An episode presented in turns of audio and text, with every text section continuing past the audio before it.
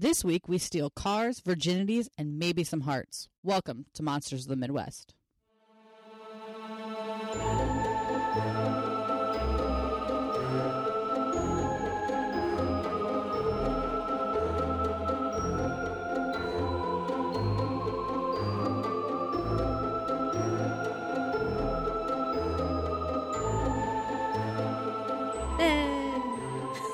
Hey. Okay. So I, when I wrote this uh, part of this many episode saga, uh, there was something in the headlines that pissed me the fuck off that I thought our listeners needed to hear. Uh oh. Uh, yeah, it's from the New York Post, and it was actually posted on. It went viral on the 23rd, March 23rd. So we're a little bit past that.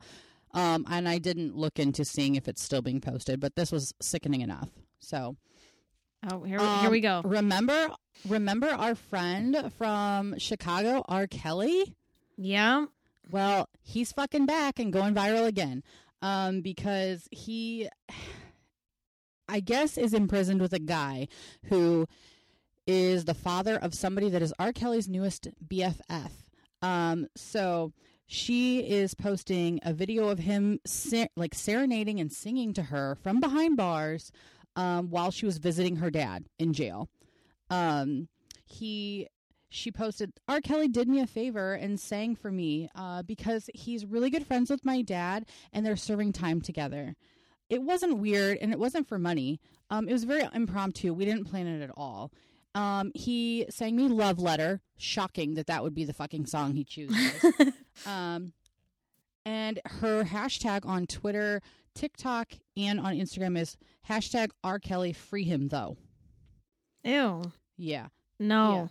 Um, she also had multiple tweets um, as of the 23rd. There might be more now. Um, saying he's a really nice dude. Dad handed him the phone. I asked him to sing, or and then he asked him to sing for me, and he did. It was great. And I, apparently, you can hear inmates like laughing their asses off in the back of the video. Like that R. Oh, Kelly's I- really grasping. The I believe that. it was a young chick. Right. Yeah. But there is a video of it. I don't know if it's still available. I, you know, because all of his shit just seems to disappear. Um, right. But, uh, so in the video, she's basically like screaming and nutting her pants, like listening to him sing. It is fucking disturbing.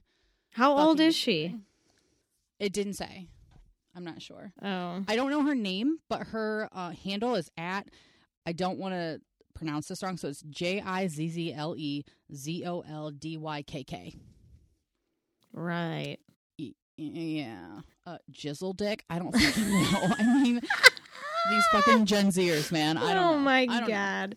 I love it. But, but yeah, I mean, I know I've been holding on to that one because we were gonna record this part last week, and I had it in in the pocket. So, uh, yeah. I mean, That's nothing-.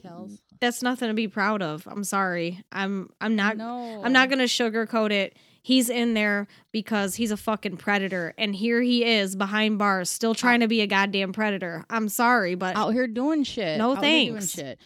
Right. creep. So um I'm backing all those inmates that were uh in there laughing at them. Um I hope they beat his fucking ass after this. That's all I have to say. Yeah. I all I all I want to do is like the Nelson laugh from The Simpsons. Ha ha. Right, right, right, right.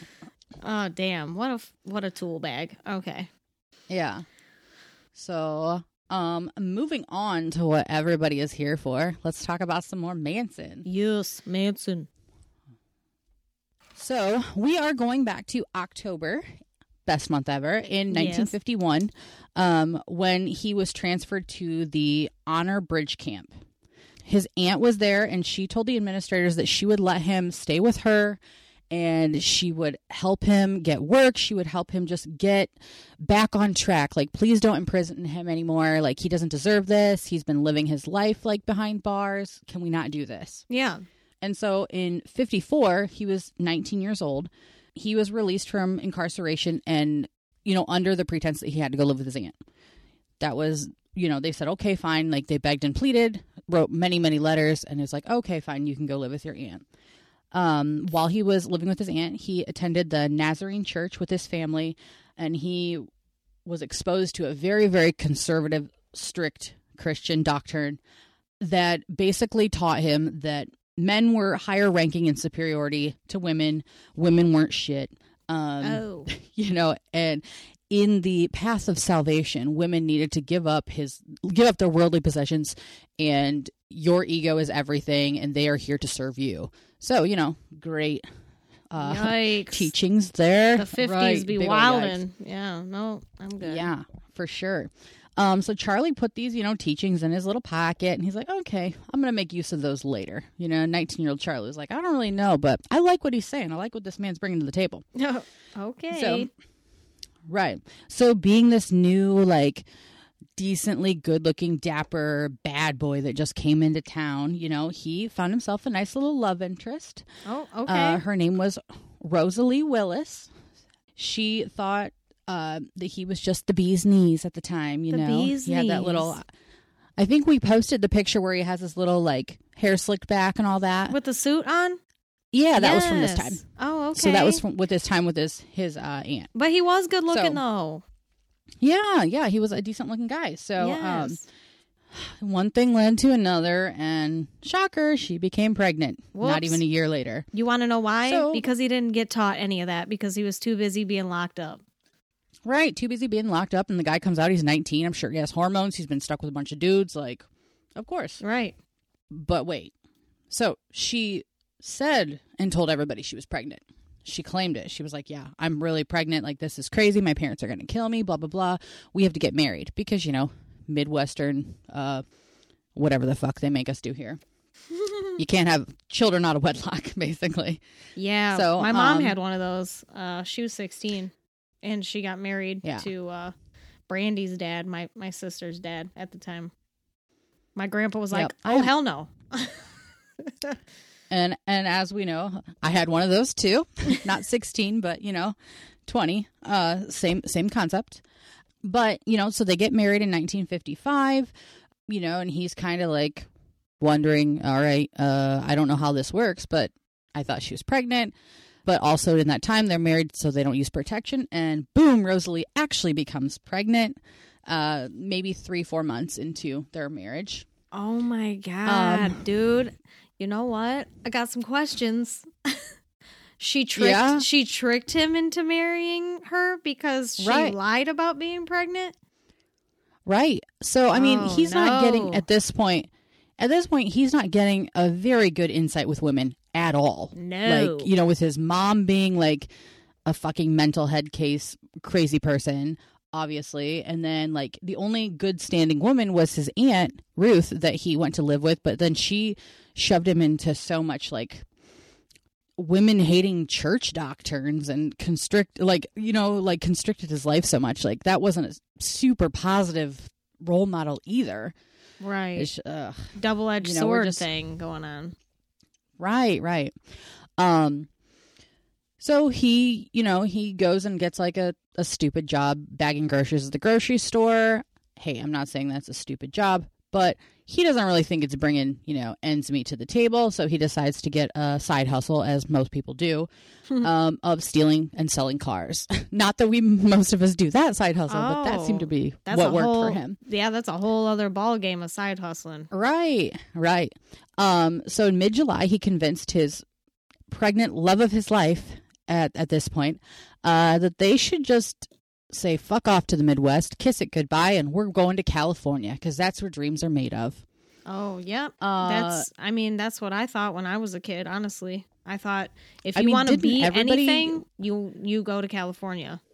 right. I mean, I feel like that's what most kids think, or I don't know, in- in some way or form. Here's a side note, though. Mommy Dearest is currently residing in the state of California. So, was that why he was really going there? Did he Doesn't know really she say. was there? He was aware, yeah. Oh. She needs he needs guidance is what he needs. something. um, so, but I mean, all was good. But in September, uh, he was driving this uh, nice, you know, new vehicle that he acquired and took it across state lines. Uh, got into a little bit of trouble with that, you know, taking a, a car across state lines that was 100% stolen from the state of Ohio. When caught himself a nice felony, you know, Oh, good. add that to his right, yeah. Um, Taken right after So- his mother. Yeah, you know, I What mean, he's just really racking up the charges. Yikes. So okay. during this, they said, you know, okay, well, he's had all these priors and this and that, like, but he's never had any psychiatric evaluation. So let's throw him into that. Like, let's see, like, because there was um, a psychiatrist that was um, incorporated with this court, wherever he went to court at, that said, you know, let's just make sure because like this keeps going on and nobody, he doesn't really have anybody to back him up. So let's just let's just make sure. Yeah. um she deemed him okay. She said that he was fine. He wasn't you know psychotic. He wasn't that you know i mean that he had actually a higher than normal iq he was not genius level but i mean he you know nature wise was good good to go Yeah. not psychotic a, a good iq um you know and, and i will get deep into nature versus nurture in a couple more episodes but so i don't want to ruin that there like right now but yeah. Just mean, saying he, from from her st- he could be a functioning member of society without any handicaps. absolutely absolutely really well said um so given that they said all right we're not going to institutionalize you we're just going to give you five years of non-reporting probation perfect i mean that is probably exactly what he wants to hear like thank you jesus mary and joseph Right. No Um, reporting. I'm I'm right there. Thank you. I appreciate that. That's probably the best outcome it could have been. Really. Uh, Exactly, exactly. But as luck would have it, um, he didn't take his ass to court in Los Angeles. Uh, Sure he so didn't. he didn't. He didn't appear, and then he actually was called for something else in Florida, which resulted in a parole violation because it involved um, identity theft. so What the fuck, know- Charlie? I know, right? so he was then uh, deemed to serve the rest of his sentence, which was three years in Terminal Island uh, What the fuck is that? in Los Angeles. I don't know. I've never heard of it. Sounds Um, scary. I don't know if it's like Riker, right? I don't know if it's like Rikers or what.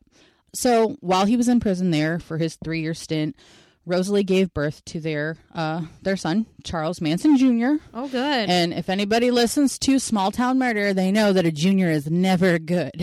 a junior always indicates something bad. yeah. So, in this particular stay behind bars, this is where Charles Manson Sr. would become the man he was destined to be, the one that we all know about.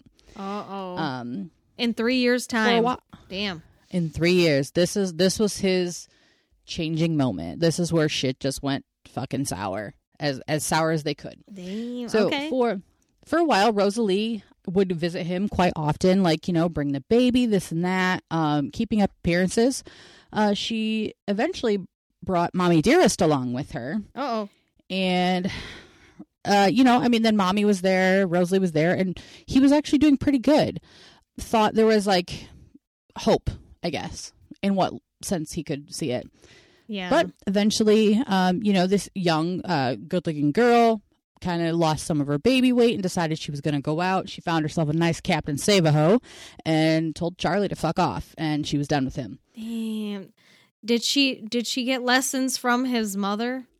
I my next thing was, does that sound familiar? Yes. Does that sound familiar? Yes. Yeah. And he got duped twice now. I mean, obviously, his mom put him through the ringer, no doubt. But now this chick is like, I'm going to do the same thing. If it worked for her, it's going to work for me. The exact same thing. The exact same thing. So she served Charlie with divorce papers, and this act of betrayal is under his thoughts. This is coming out of nowhere. Like he did not Right. see this coming. He thought things were good. He was planning like being a you know a family when he got out. This is the first family. Like he all he wants is a damn family. Uh, you know and he was it gave him hope to be a better man on the outs so that he could have this family he strived for his entire life And she's like, fuck but that this guy. this whole instance basically wiped away any empathy that he had for women ever because now Oh. he was done Oh, man. he was- he was he was just completely over it no longer a taken man um his focus you know went into just any influence that was around him at the time to like kind of you know give him something to look forward to, give him something to cling to. He literally felt naked and afraid in the most biblical sense, I guess. Right. Yeah. Like I'm literally going to come out of here with nobody because fucking you left nothing. me and then I have a child which I'm sure she's not trying to have him see. Right. Like nothing. So he's just institutionalized again, stuck in there, no fucking hope. Ugh. Um, so who are the first people to come and help the hopeless? Fucking pimps. He found himself in the corridor of multiple pimps what? and he found protection in them and found, you know, their guidance and he wanted to know how their hustle actually worked and how it was successful and you know they of course obtained that women ain't shit we don't give a fuck they're a paycheck this and that which is what he was taught in the church that he went to Oh, with his aunt. Oh yeah, this is gonna be like a melting pot of just. I wish it wouldn't happen type thing. He's Um, he's learning from a pimp named Slickback. Yeah, exactly. So he was absolutely. Terrible, just terrible. It is. He was absolutely fascinated about like all their stories, Yeah. how they went about in recruiting women, um, bringing them to you know their business model, quote unquote. I guess. I mean, Oh wow. The the main trick that he wrote about later on and talked about later on from this time or from these like teachings from these pimps was that go after girls who have self-esteem issues preferably ones that have daddy issues and or have went through some sort of trauma.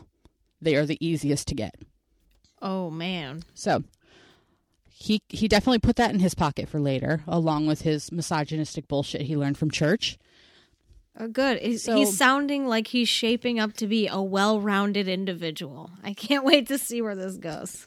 I know, I know.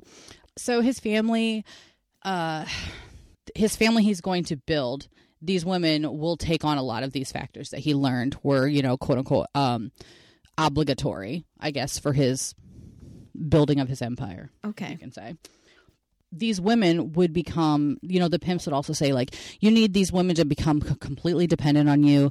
They need, you know, you in life to give them encouragement. You need to basically love bomb them. You need to, you know, I mean, do all the nasty, raunchy things we all know mentally that they did to control their lives. Okay. Um, yeah, like trying to shape and mold them into what you want them to be. Exactly. And what And bet- what better way to do that than to tell them that they're they mean a lot to you or that they would be an asset to you in some way and then they also needing someone for guidance and you know that that person to cling on to they're like oh yeah oh this sounds good Or like, nobody's going to love you the way I love you. right You should just stay here with me, like that type of shit. Yeah, so no they you. also pointed right. They also pointed out that these type of women who have been through these traumatic experiences with daddy issues and that they also know how to take a beating because they probably grew up with it. You give them a nice beating every now and then, and it will basically remind you that they are essentially worthless and they need you to survive. fuck that. Ooh, Whatever pimp? Told him that, like, fuck off, bro. They probably all say something along those lines, though. Honestly, like, how else are you gonna teach them how to how to I- do I guess. how to do that type of like the the mindset, especially back in that back in that time, right? Oh, I know. Very Right, like this cut is and like- dry. Like this is this is the business model, quote unquote, that I'm following, and it works hundred percent of the time, every time. It's like you know, if you go to a strip club and you say, "Hey, girl, you want to make some money on the side?" They're like, "Yeah." Then you do all the things that you just talked about and they feel like they need you as part of their lives because they can't do it without you. Exactly. It's it's Yeah. sick. It really is. It And is. So we're gonna jump, you know, to the side a little bit, and I'm gonna talk about the prison that he was actually in. Just a little like morsels. We're gonna get away from the whole pimp action. Um, okay, thank you. So this this yeah this this prison was actually super big on uh, educational reform, and at that time that was like a new a new thing because you know it was an election year, and they wanted to be like we need the funding, we're the better than everybody else type of thing, yeah, basically. So uh, you you know how that shit goes. right. So they actually thought, due to Charlie's, you know, high IQ, um, that he would benefit from taking courses, like educational courses. Uh, Oh, would you like to know the course that they they took him in? This was a four month course. Obviously, it was forced because they said, you know, this.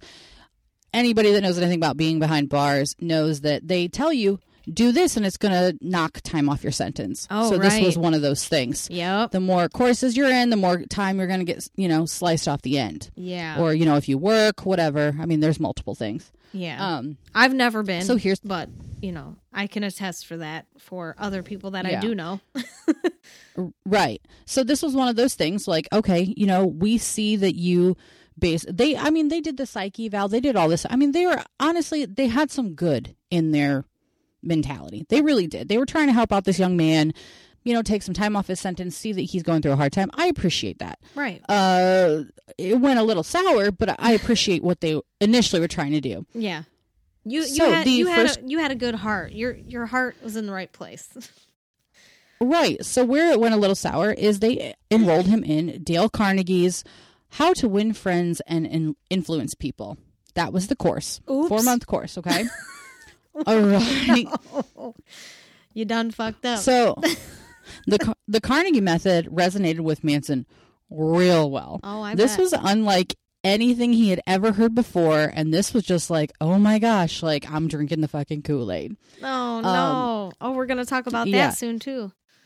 Yeah, right. So, uh, so the Carnegie, that's why I threw it in there.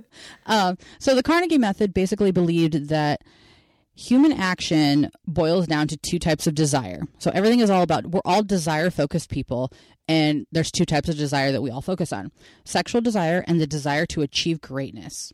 I I have Um, both. Yes. Right. so, uh, most men of that age, you know, kind of take these two and entangle them a little bit. You know, they're they're very confused. So they wanted women to think that they were great, so that they would have sex with them. You know, they would Yeah. they would think, "Oh my God, he's so great!" So I just have this desire to have sex with him. So that's where the fact that they put him in this class at you know 19 years old was a really fucking big mistake Yeah. along with the other factors that are going on in his life. But through these methods that were taught in this class, he realized that I could use this teaching in another way too. So sex could be used as power and influence. So that's what he kind of clung on to. Yeah. Um, Carnegie was a big teacher of the fact that if you want something from another person, you have to get them to believe that what you want was their idea in the first place. oh shit. First of all, when I was doing this research, I didn't realize that was Carnegie. And Carnegie, fuck off, bro. That is so stupid. Like, really? I- I, don't it's- think it's it's, that stupid. oh, it's so, it's such a disgusting form of manipulation and it's used all the time. And I cannot, like, I was kind of like going back to all the times that I've been told something like that. Well, you need to make it like it's their idea. If it's their idea, and, or like, the times that I've used that, it's so sick. It's so sick. And I just, Yeah. i don't like it. But it works. Does it not? I know, but I feel like it fuels fire in the in the wrong direction. Yeah, that is But- true. And we are we're hearing it here first.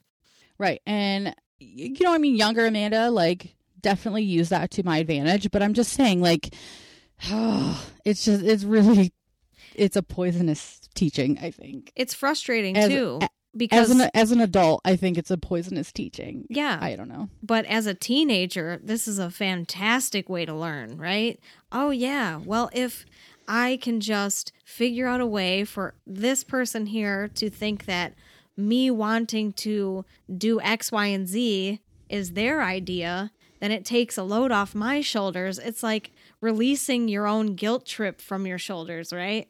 Oh, I guess. I mean, you do have a point, but I'm just saying, I just don't like it. It's not it's not good, but it's no, it's not. yeah.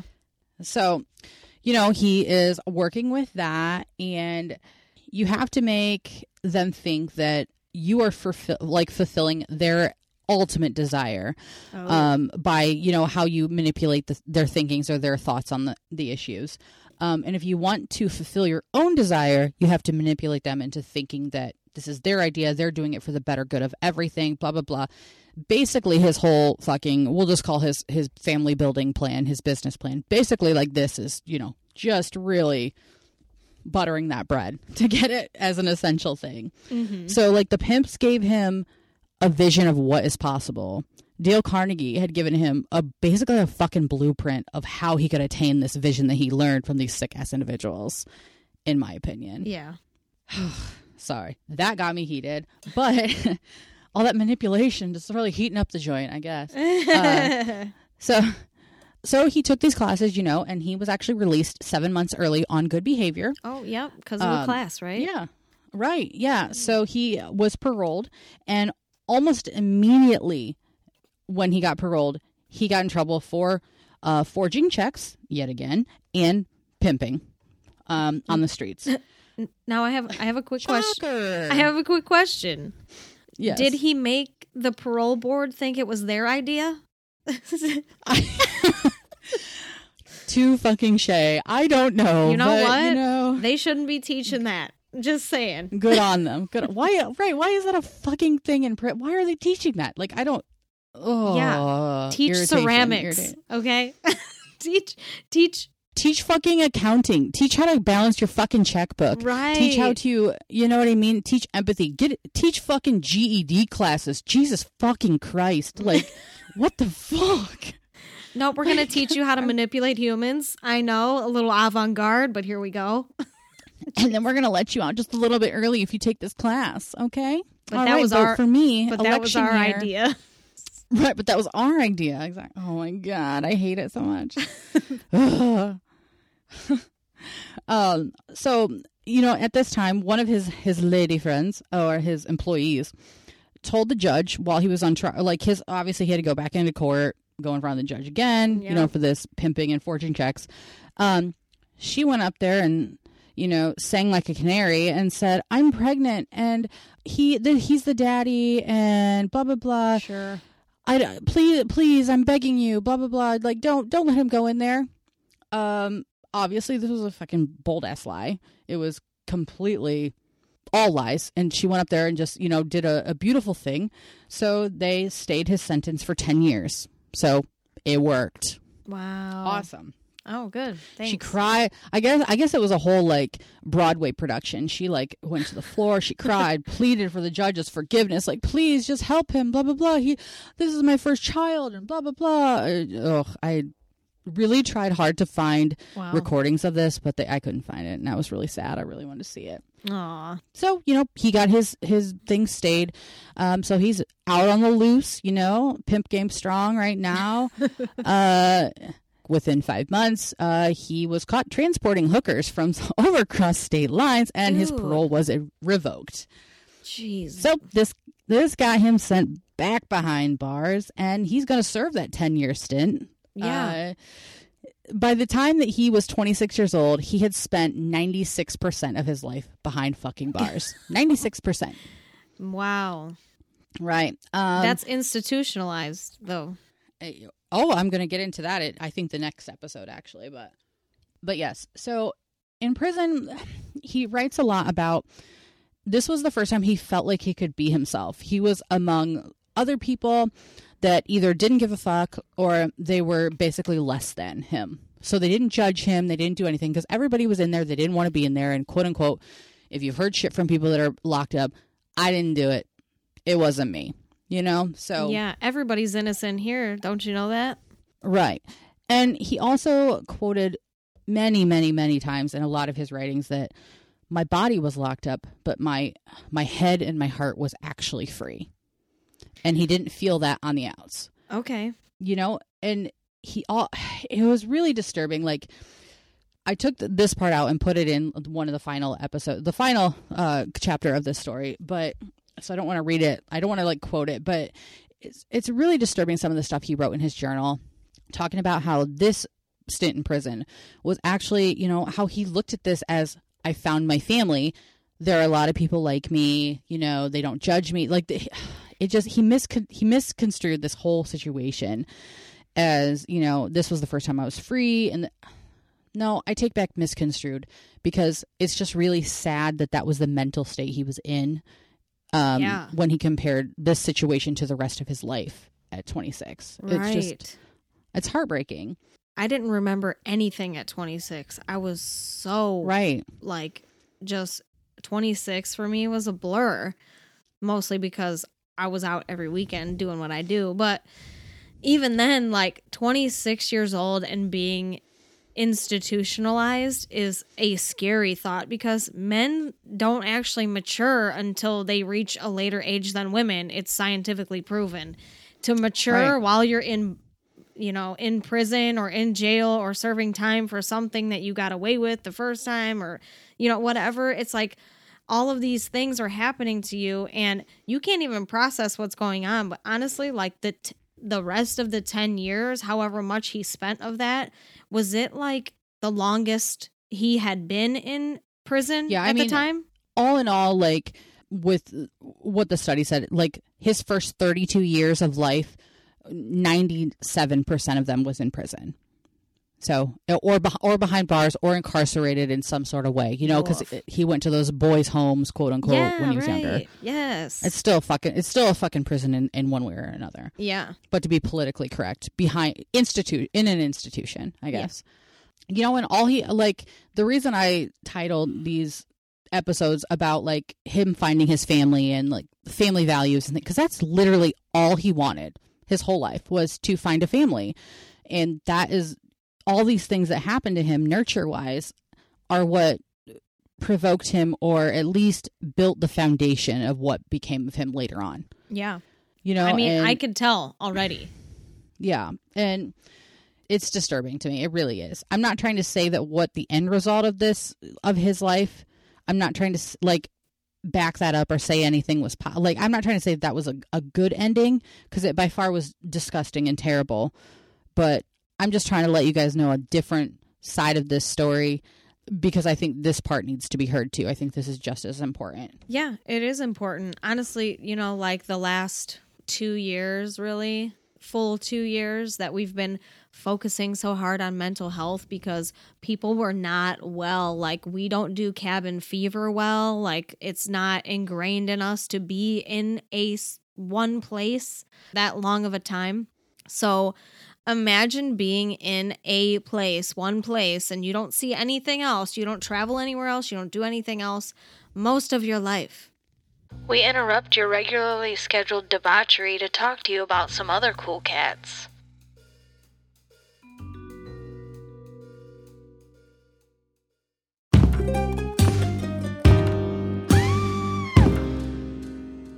Hi, I'm Sean McCabe. And I'm Carrie McCabe. We are, well, married, obviously, but we're also obsessed with the darker side of things. True crime stories, alien abductions, poltergeists. If it leaves you scratching your head and keeping those lights on at night, we want to hear about it. That's why we host the podcast Ain't It Scary with Sean and Carrie. Every week, we bring our listeners a true story guaranteed to send chills down your spine. From history's most brutal serial killers to the mystery of spontaneous human combustion. Yep, lots of these stories leave unanswered questions behind, and you'll get to poke through the rubble of the evidence with a hardened skeptic, and Someone whose mind is more open to fun. yeah, that's what I was gonna say. The show really feels like just kicking back with us at home and chatting about monsters and tragedies, but having a few laughs along the way. Uh, Just like we'd be doing if the mics were off, frankly. You can find Ain't It Scary with Sean and Carrie wherever you get your podcasts and on social media at Ain't It Scary. Come play with us. Forever and ever and ever.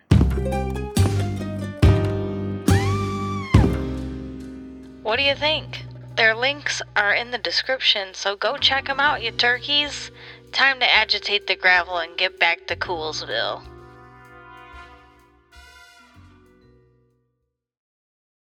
Like, I can't imagine it. I, I can't No. even fathom to so understand what some of these people have gone through. Yeah, like mentally, Um, mental health right now is so huge right now. Everyone has the access to talk to a th- licensed therapist at their fingertips now. Like, this was not awarded back then. Like, talking about your mental state. Oh, not at all. no, it was yeah. not. Not even if you were a man and you wanted to go talk to Oh, a God, no. therapist. Oh, hell no. Fuck no that. way. Right. You're just castrating yourself at that point. And if you're And, a you know, woman, you're hysterical. you're- like, oh, you're hysterical. You're hysterical. hyster- I was, I was just gonna see your, your insides were just floating around, causing ru- ruckus Mass everywhere. hysteria. I know, right? Oh God. The wandering It's- uterus. We're gonna play one Wandering uterus. We're gonna play um, Yeah.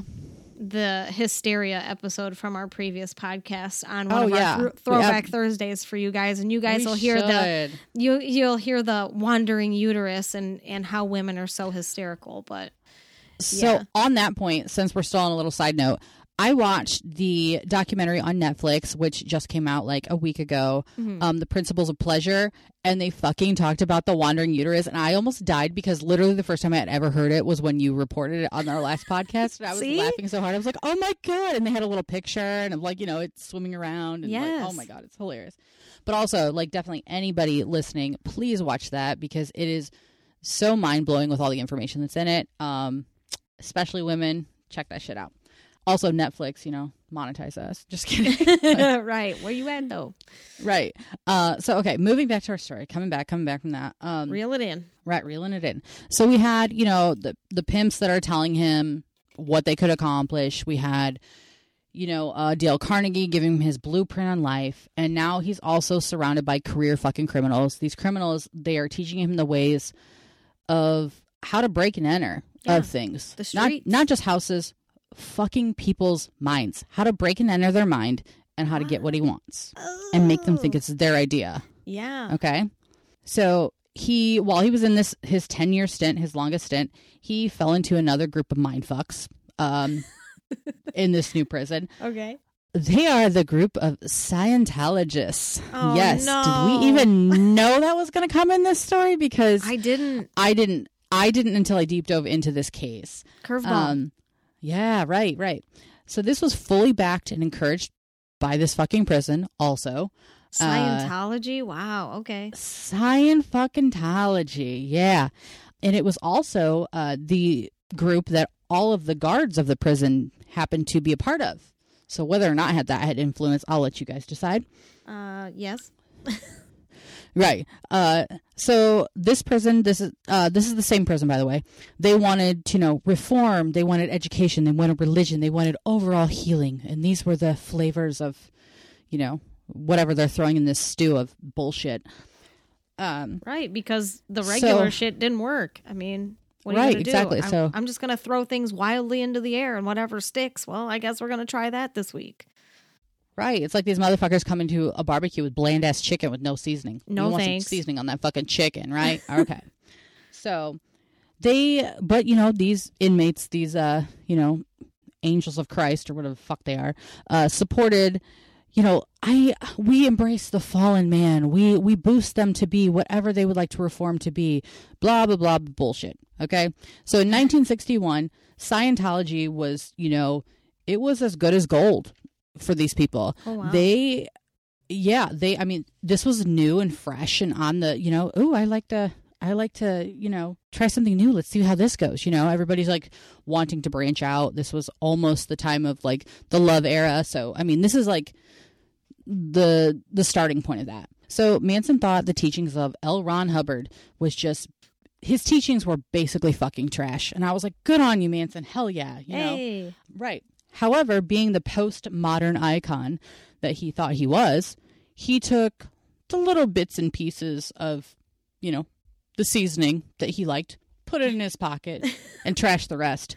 But he also told them what they wanted. In the in the words, I do use this all the fucking time.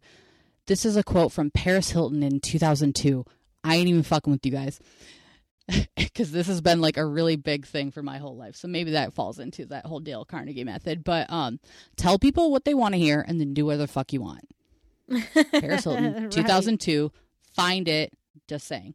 Anyways, so he took, you know, what he wanted. He told them what the fuck they wanted to hear. And then he did whatever the hell he wanted. You know, he, like he just he said, "Oh yes, I'm I'm following this. This is a great a great teaching." Blah blah blah. But he, in his mind, thought it was basically trash. Um, but it, he thought it might cut some time off of his stint. So you know, hey, institutionalization, whatever fucking works, right? Yeah. So he, let's just think back to this like mixing pot of our like burgoo stew, whatever the fuck, like chili, whatever we're, we have here. Okay. We've got a little bit of Scientology. We got the fucking Pimp Chronicles. We got that Nazarene upbringing where women ain't shit. You know, we got Dale Carnegie of manipulation. I mean, this is just a little bit of his teachings. Not to mention we got fucking mommy issues. We got no family. We got no like decent upbringing. I mean, uh, enough to make you fucking ill. Yeah, that's already eight things. I, that that's where we're at right now, and this man is not even thirty. You know, he, this is that's where we're at. So it should be mentioned that like the big thing he took from Scientology would play a huge role in his moral like realization of how his future family was. You know, his future family was like you know that after school snack of like all these different fucking things. Right. So Scient- Scientology says we're all immortal spirits and ex- are and are. I feel like this is shitty English, so if I fuck this up a couple times, I apologize. okay, L. Ron Hubbard. Here we go. We're immortal, and our spirits are of our experiences that allows us to transcend this body into a lifetime of other experiences and this planet that we currently are trapped on. Basically, like our body, we're just here to have experiences, and then we're going to take on these experiences and be reformed and go on. You know, all the all the same culty shit that we hear all the time. You Yeah. know, we do. so right. So we already recapped like, you know, all the all the pieces of his stew. Broken home, mental illness, you know, um Pimp Chronicles, Mommy Issues, High IQ, Scientology, Carnegie Method, strict religion, institutionalization. Ooh. This life only is, you know, just really excelling into something, I mean, a, a huge manifesto of the orchestra he did not know he was creating, I think. Yeah. It reminds me of when I would come home from school and I would go straight for my Halloween candy bag, which was basically a pillowcase, let's be real. And I would just Best, op- best way to do it. Best way to do it. open up all my candy and just throw it all in a bowl. Like, oh my God, this is going to be so good. and then it's terrible. I know. That's what I feel is happening. You're stuck with like those fucking weird, um, like wrapped peanut butter taffy. The Mary Janes, that man. I don't know, man, but they were in like black and orange and like, or like those weird ass strawberry fucking candies. You're like, God damn it! Why is this all we have in here? Like, it's it's give me something with almost chocolate and peanut butter. It's almost as sadistic as putting Skittles, M and M's, and Reese's Pieces all in a bowl together and not telling anyone. Ooh, that sounds like a fun thing of roulette. I It's guess. awful. Not really. it sounds terrible. It is. All right, we got all that bullshit. Uh, the final thing I'm going to say about Scientology, because I don't feel like they deserve uh, the time of day, is that one of their big focuses is was the life that we live here is only a silver lining of our full potential once we experience um, our higher being. It is what it is. I apologize if we have any Scientology listeners. She Uh, does if not we like it. do. If we do, I invite you to message me and let's have an actual discussion. That'd be great because maybe I'm uneducated on the matter, but I feel like I'm pretty fairly educated because this isn't Oh. my only stint in Scientology. So, but I, I always welcome a good debate.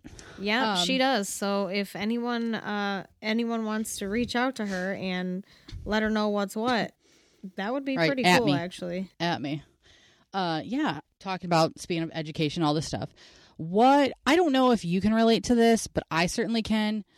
You got all this fucking mess going on in your life, whatever. So you basically run for the hills, and the only thing that you find comfort in, for me, also as well as him, music. Music is where you find your solace. It's where you find your comfort.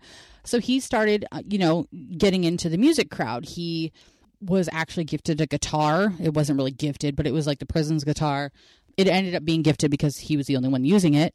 But like they got to listen to music, you know, and he he found his own peace in music in one way or another, which I think is beautiful and I agree with that. That's amazing. He basically took that like he clung to that so hard that it became a gigantic part of his adult life it was i don't know if it was just like that was the first positive thing he grabbed to and that's just how it was there or if it was like super healing for him or all the above but he Hmm, I- came he I became bet. I bet it was healing. yeah you know he became super serious about his quote unquote career that would come forth with music Okay. so he had regular jam sessions with like the prisoners that you know either played music or they wanted to, you know, do whatever kind of jam things they want to do, and, and good on them. Yeah. do do what so- helps pass the time too. this right, and this also is probably the most fucking healthy thing he did in his whole life at this point. Uh, Right, he, so far. but this this also had him cross paths with a career criminal. His name was Alvin Creepy Karpis. What? Yeah. So Alvin in the 1930s, he was a known bank robber, um, but he played the meanest steel guitar that was ever known in his, you know, mecca of where he lived. This guy was a fucking beast on the guitar. So he found himself in this same prison and decided, you know, he was also in these jam sessions and basically taught him how to properly play the guitar, amped him up, you know, like really was his biggest cheerleader and this and that. Um, had conversations with him. I mean, it, not the most positive dude, but it had a positive outlook. You know, he was just saying, "Yeah, you know, you're really good. I'm going to teach you like the logistics of it. You know, let's let's get something." Get, he's giving him a sort of hope that he did not have before in a positive outlet. That there are good people that are willing to help him every now and again out there. Yeah, and Yeah. you know, I mean, it was it was fruitful in many ways. So let's think of the times now. Right now, we're sitting in 1964. The British invasion was just The Beatles. monstrous. The fucking Beatles, Yeah, sure Um, was. Ask my mom; she so- loves them. right? And I'm not going to say anything bad about the Beatles at all. No. So, but also, you know, they were allowed radios, not in like a, a large capacity uh, in the prison, but you know, during these jam sessions, they were allowed to listen to music. So it went from like certain kinds of music to literally all the Beatles, all the time, everything. And if you know Manson's story, you know the Beatles, the White Album, all that had a big influence on him. Yeah, the White So this Album. was his- I'm curious Yeah. to know how how many of our listeners actually know what the White Album is. I'm curious too. So definitely like add us, like talk to us, let us know. Yes. So, you know, I mean, literally, like everyone fucking else in the entire fucking world, he became a Beatles fan. Oh yeah, sure. Beatlemania. Right. He engulfed himself in the music of the Beatles. Like, and of course, like the only thing he could hear was there was no records, there was nothing like that. Like, it was just what was on the radio. So, whatever the popular shit was at the time, they, the guards, whoever allowed him to listen to it during these like jam sessions. Oh wow. He he's only listened to one side of the Beatles at that point. Right. But remember that pocket I keep referring to that he keeps putting stuff in? Yeah. You know, that one, like, his little he doesn't have a pack of smokes to yeah he doesn't have a pack of smokes to put in there at this time. So you know he's got to have other things. Okay so he's just collecting you know inspirations and you know no smokes but like full of festival pens and shit right? Okay that's what okay we're going back to that. So um he put the beatles and their writings and their lyrics in that pocket. So he saving that shit for later. Okay. So, like an overweight housewife and her fucking Snackwells, he was like ready to fucking go. He loved how famous they were. He was obsessed with it. He had his guitar. He had a huge intri- intrigue, like to everything that they had to say. It was basically his god at this point. I mean, don't want to say it that way, but that's kind of what this was Okay. his following. So the Beatles also gave him an outlook that was the most positive that he's known at this point in time in his life. So he started manifesting goals to be on the same path as them. But the more Kool Aid he drank, the more manipulated his thoughts got. And he said, you know, he's got, you know, what's his face over here, like picking at the guitar with him and telling him he's so great, he's so wonderful, this and that. And he's thinking, fuck the Beatles. I'm going to be bigger than them. I'm going to reach more headlines than them. I'm going to make my name bigger than theirs, and my name will be carried out throughout history. Well, And of course, old Alvin Boy is just saying, "Yeah, bro. Yeah, dude. Totally, for sure. We're doing this. I'm, and then you can mention me, and I helped you, and we're gonna be iconic. We're gonna be like everything. Okay, yeah. that Um, that I- pocket, you know, I feel That like pocket.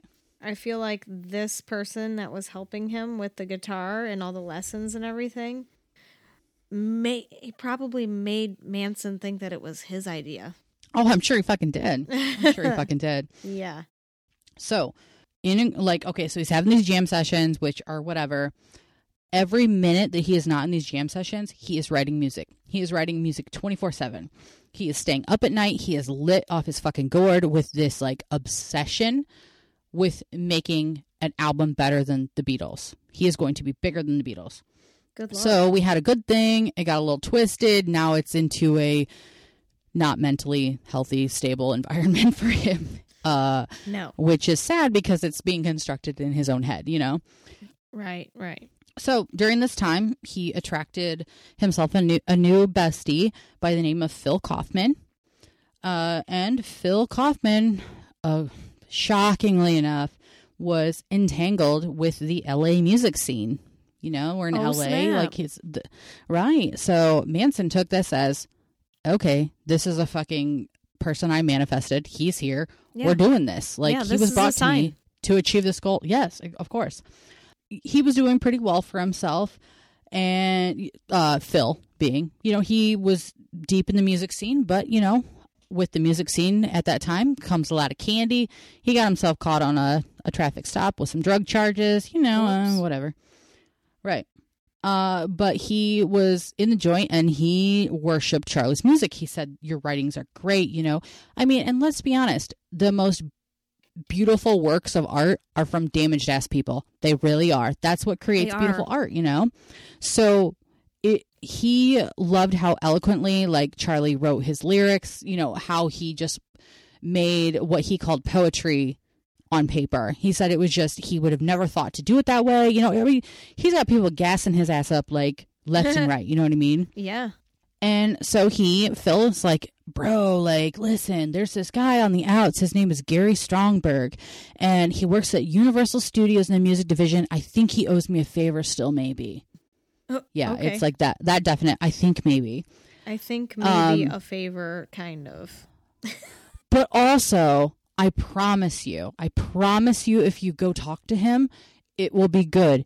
I promise. Like, No, I so- don't say that word at all. And this was like uh, Charlie talked about later in his writings, like this was a seed that was planted and germinated and like you know brought to full fruition. Like he just he said he promised him so many times that it became a law in his head. You Oh, know, wow. you tell Okay. somebody, yeah, it was just like so much like a fucking like promoter that just won't leave you the hell alone. You know. Um, right. You're the next big hit. You're the next big Yes, thing. exactly. So. Yeah. in his like amidst all of his basically obsession life inclusion in like music in his head now it's saying the LA the LA LA is where it is. There's a dude there at Universal Studios waiting to make you a fucking star dude. You are going to be a star and he promised me to do it. Just say my name. You are in VIP that is that is all you. So Wow. And I can just picture this guy sitting at the desk and looking at Charles Manson and going, "No, I'm good, thanks." like exactly I know is right that bold that's just to walk up to a music producer and go, "This is it. This is what you need." Like I know I it's been done before Well- in some instances, but you know. oh he does it he does it multiple times but oh yeah. um charlie yeah he uh, you know he clings to this because Right. like i said he's been clinging to whatever the fucking hope is being dangled in front of his face and this guy is sitting here and taking it to pound town and just doing it over and over and promising and promising so he's building a trust with this man that he doesn't know because he doesn't know any fucking better He doesn't. So he hasn't been in engulfing- society enough to know that people are duping him left and right over and over again. And like, and music is the one thing where he gets to, you know, basically he's fucking journaling for the first time. So this is making him feel mentally healthier, you know, because journaling is healthy. Um, he's got this other guy that is telling him, like, that is a legit, probably a good dude. I mean, he's a bank robber, but I mean, he was a good musician. He taught him the logistics of being a musician. So good on him, you know, he gave him a positive thing and he was, you know, teaching him an out, a healthy outlet of all of his thoughts that are going on in his head right. you know and I agree with that. so that. there's good there's good pieces but like this fucking idiot comes in ugh i can just even picture i would love to find a picture of him i think i might look him up phil phil kaufman let's let's look up a picture but like he's just a fucking asshat that just came in there and, and you know sprinkled on you know the flavor that he probably is used to sprinkling on in his drug infested universal studios life not the Nickelodeon era era because that was probably the better one. But like taking his like his mental health like good rants and good like positive things from that and just engulfing it into something fucking negative and just false hope. It just yeah. I'm rambling because it makes me fucking irritated. Yeah, Makes false hope. That's what. I was thinking of Yeah. too. Like, you know, all of these things sound really good when you're within these four walls, but you have no idea what the hell's going on out there. And for And he has this nothing to compare it to. for this man to step in, get busted for all of his bullshit he did out there, come into Charlie's life while he's already being taught how to, you know, fine tune his musical prowess, basically. And this dude's like, oh, on the outside, you know, you could be the next big thing. Like, I would I just. promise you. I promise. I promise. I've heard so many guys before and nobody does it like you, man. Yeah. It's like, get the fuck out of here. Like, he knows nothing. He knows nothing of society in that respect. And you're just coming in here like, yeah, bro, like, let's do this. So Right. I guess being a person that went through such like a mental like roller coaster with a lot of like dealing with my own shit. You know what I mean? As Mhm. as most of us have, as you know, you have everybody really has that's been through anything in their life. Yeah.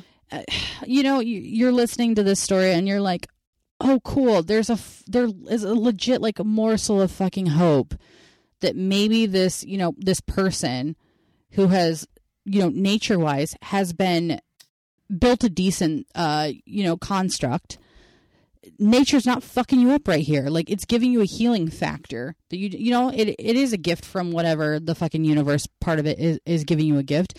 And you know there's a, a morsel of hope that you're not going to be what you end up becoming being. You know what i mean? Yeah. and then this guy comes in with his fucking I just ugh, smelling like armpits and grease hair, like talking all this game. And you know what I mean? You're taking that little positive that he has the first time. Well, maybe you know. I mean, there's been multiple like mini things in his life, but you know, you're taking that little like grain of positivity in his life, or like hope, or like actual hope, and you're just pissing all over it, and Yeah. then giving him a, another flavor of what you think is a promise, but it's just more fucking false hope. Yeah. So that that you know, and that all started in '64, and now it's you know 1967, March 21st, and due to all the good the good efforts that he has racked up, and there was a overpopulation of prison and a lot of political factors. Another election year, he was let out on good behavior. Um, he was released, uh, Okay. no probation. You know, honestly, given another pretty solid thing, like okay, we're released. I mean, because you know, if you you know parole, no probation, you know, you're you're getting out. Your your shit's cut. You're not on paper anymore, bro. Like that's dope. But he is to the point where he didn't want to go. He was super comfortable in the life and the things that he had built there. He begged, fell to his knees, cried to the parole board, the officials, to the warden, to anybody that would listen, saying, I will not survive on the outs. I cannot survive. I've not lived out there. Please don't make me go. Let me sit in here where things are normal. Please don't force me to do this. oh, that's so sad, man. And there was there's multiple like and that was like in his own writings, that was his words. But there's multiple um things you can find online that corroborate this story Yeah. from prison officials at the time. So it, I mean it's pretty well known that he begged not to be released early. Regardless, that's not how prison works. So he got out. Uh, they allowed him to take his guitar with the prison's guitar with him, though. Um, so he's, you know, if you can picture this, literally standing outside the gate, n- nothing, no fucking clothes except for what he was arrested in, you know, what, however many years ago, a guitar in his hand, no friends, no one to call, no family, and fucking terrified. Right. What do you do? And just, uh, right. Where do I go? He, no, yeah, like where the fuck do I go?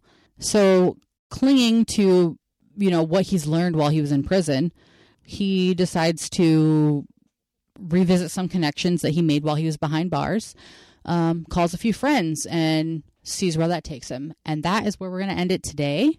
oh, and when we come back, right, got to leave you on a cliffhanger, but you know, we're in LA, we're out of prison, and uh, clearly that family he tried to build there also was a failure. So we're gonna, you know, we're gonna head to Berkeley next time. We're gonna head to, you know, the the summer of love, the Beatles, all that, the shit that is like what most people know about the story. That's where we're gonna enter next time. Oh man, yeah. We we've been building up his mental anguish the last couple episodes. Right. And, you know, and just like I asked in the first episode, I want you guys to think about it, let this shit marinate. And because there was a lot in here, a lot of different factors. And I want you to, you know, come into the next episode and really like think is he really that sadistic of a torture killer or was this is he just a product of what fucking happened to him, you know? Right. I don't know. You're you're kind of turning. You're kind of twisting my mind back and forth here. So we'll see. I know, I know. We'll see how It's, this uh, ends up. Right. But uh, you know, our previous episode that we released with uh the Lesimo show, Hey, what's up? Um Hey. they So fun. So fun. we yes, we covered the lipstick killer and I wanted to share a little something with you. I forgot to share it on social media, but I want to share something with you before I get into the social media aspect. But uh they said something about the knife, right? And how they found it on the train tracks. He threw it out the Okay. train. Well, Right. If the knife was linking all of them, then how did they know that it was sticking out of the second woman's neck? So it had it had to have been planted if that was the knife that was used because it was literally in the chick's neck when they found her. Man, and we already know how I feel about that. About Food- that. food You know for who- you thought? know who I was. Right. Yeah. I mean, so we're, gi- we're giving them a whole bunch of food for thought here. Mm-hmm. But yeah, so uh, speaking of socials, uh, Facebook, Instagram, uh, Monsters of the Midwest, we post every so often. We post pictures that we talk about in the episodes that we release every Tuesday.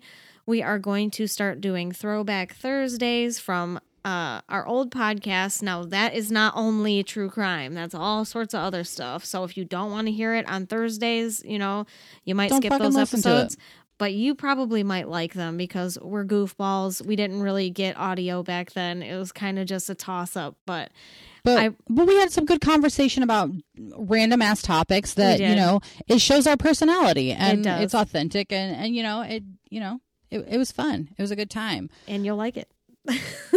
Right. I think you guys will. I think you guys will. Um yes. also also rate us and subscribe like leave us comments whatever the fuck you want to do on apple podcast because thank you so i can't even like finish my my spiel because thank you guys so much for the activity that you've put on apple because our algorithms have been linked to two very very popular podcasts and Hey. We're through the moon and we literally probably almost shit our pants when we saw it because it is just mind boggling yes. I mean, not me, but I mean, still, you know. We, we Um, loved that our minds were boggled. Yes, I just, I can't thank the people that have done that enough. I just, y- you made the the girl with the resting bitch face all the time cheese, like smile with teeth She was a cheese unconditionally for like, yes, it was so great. I appreciate you guys so much. Yeah. So keep doing what you're doing. I mean, thank you. And last but certainly not least, we can't leave here without telling you the code of the Midwest. Don't talk to them strangers that are standing outside the prison. Don't go anywhere alone. And please, please, please lock your doors. And as always, we'll see you next Tuesday.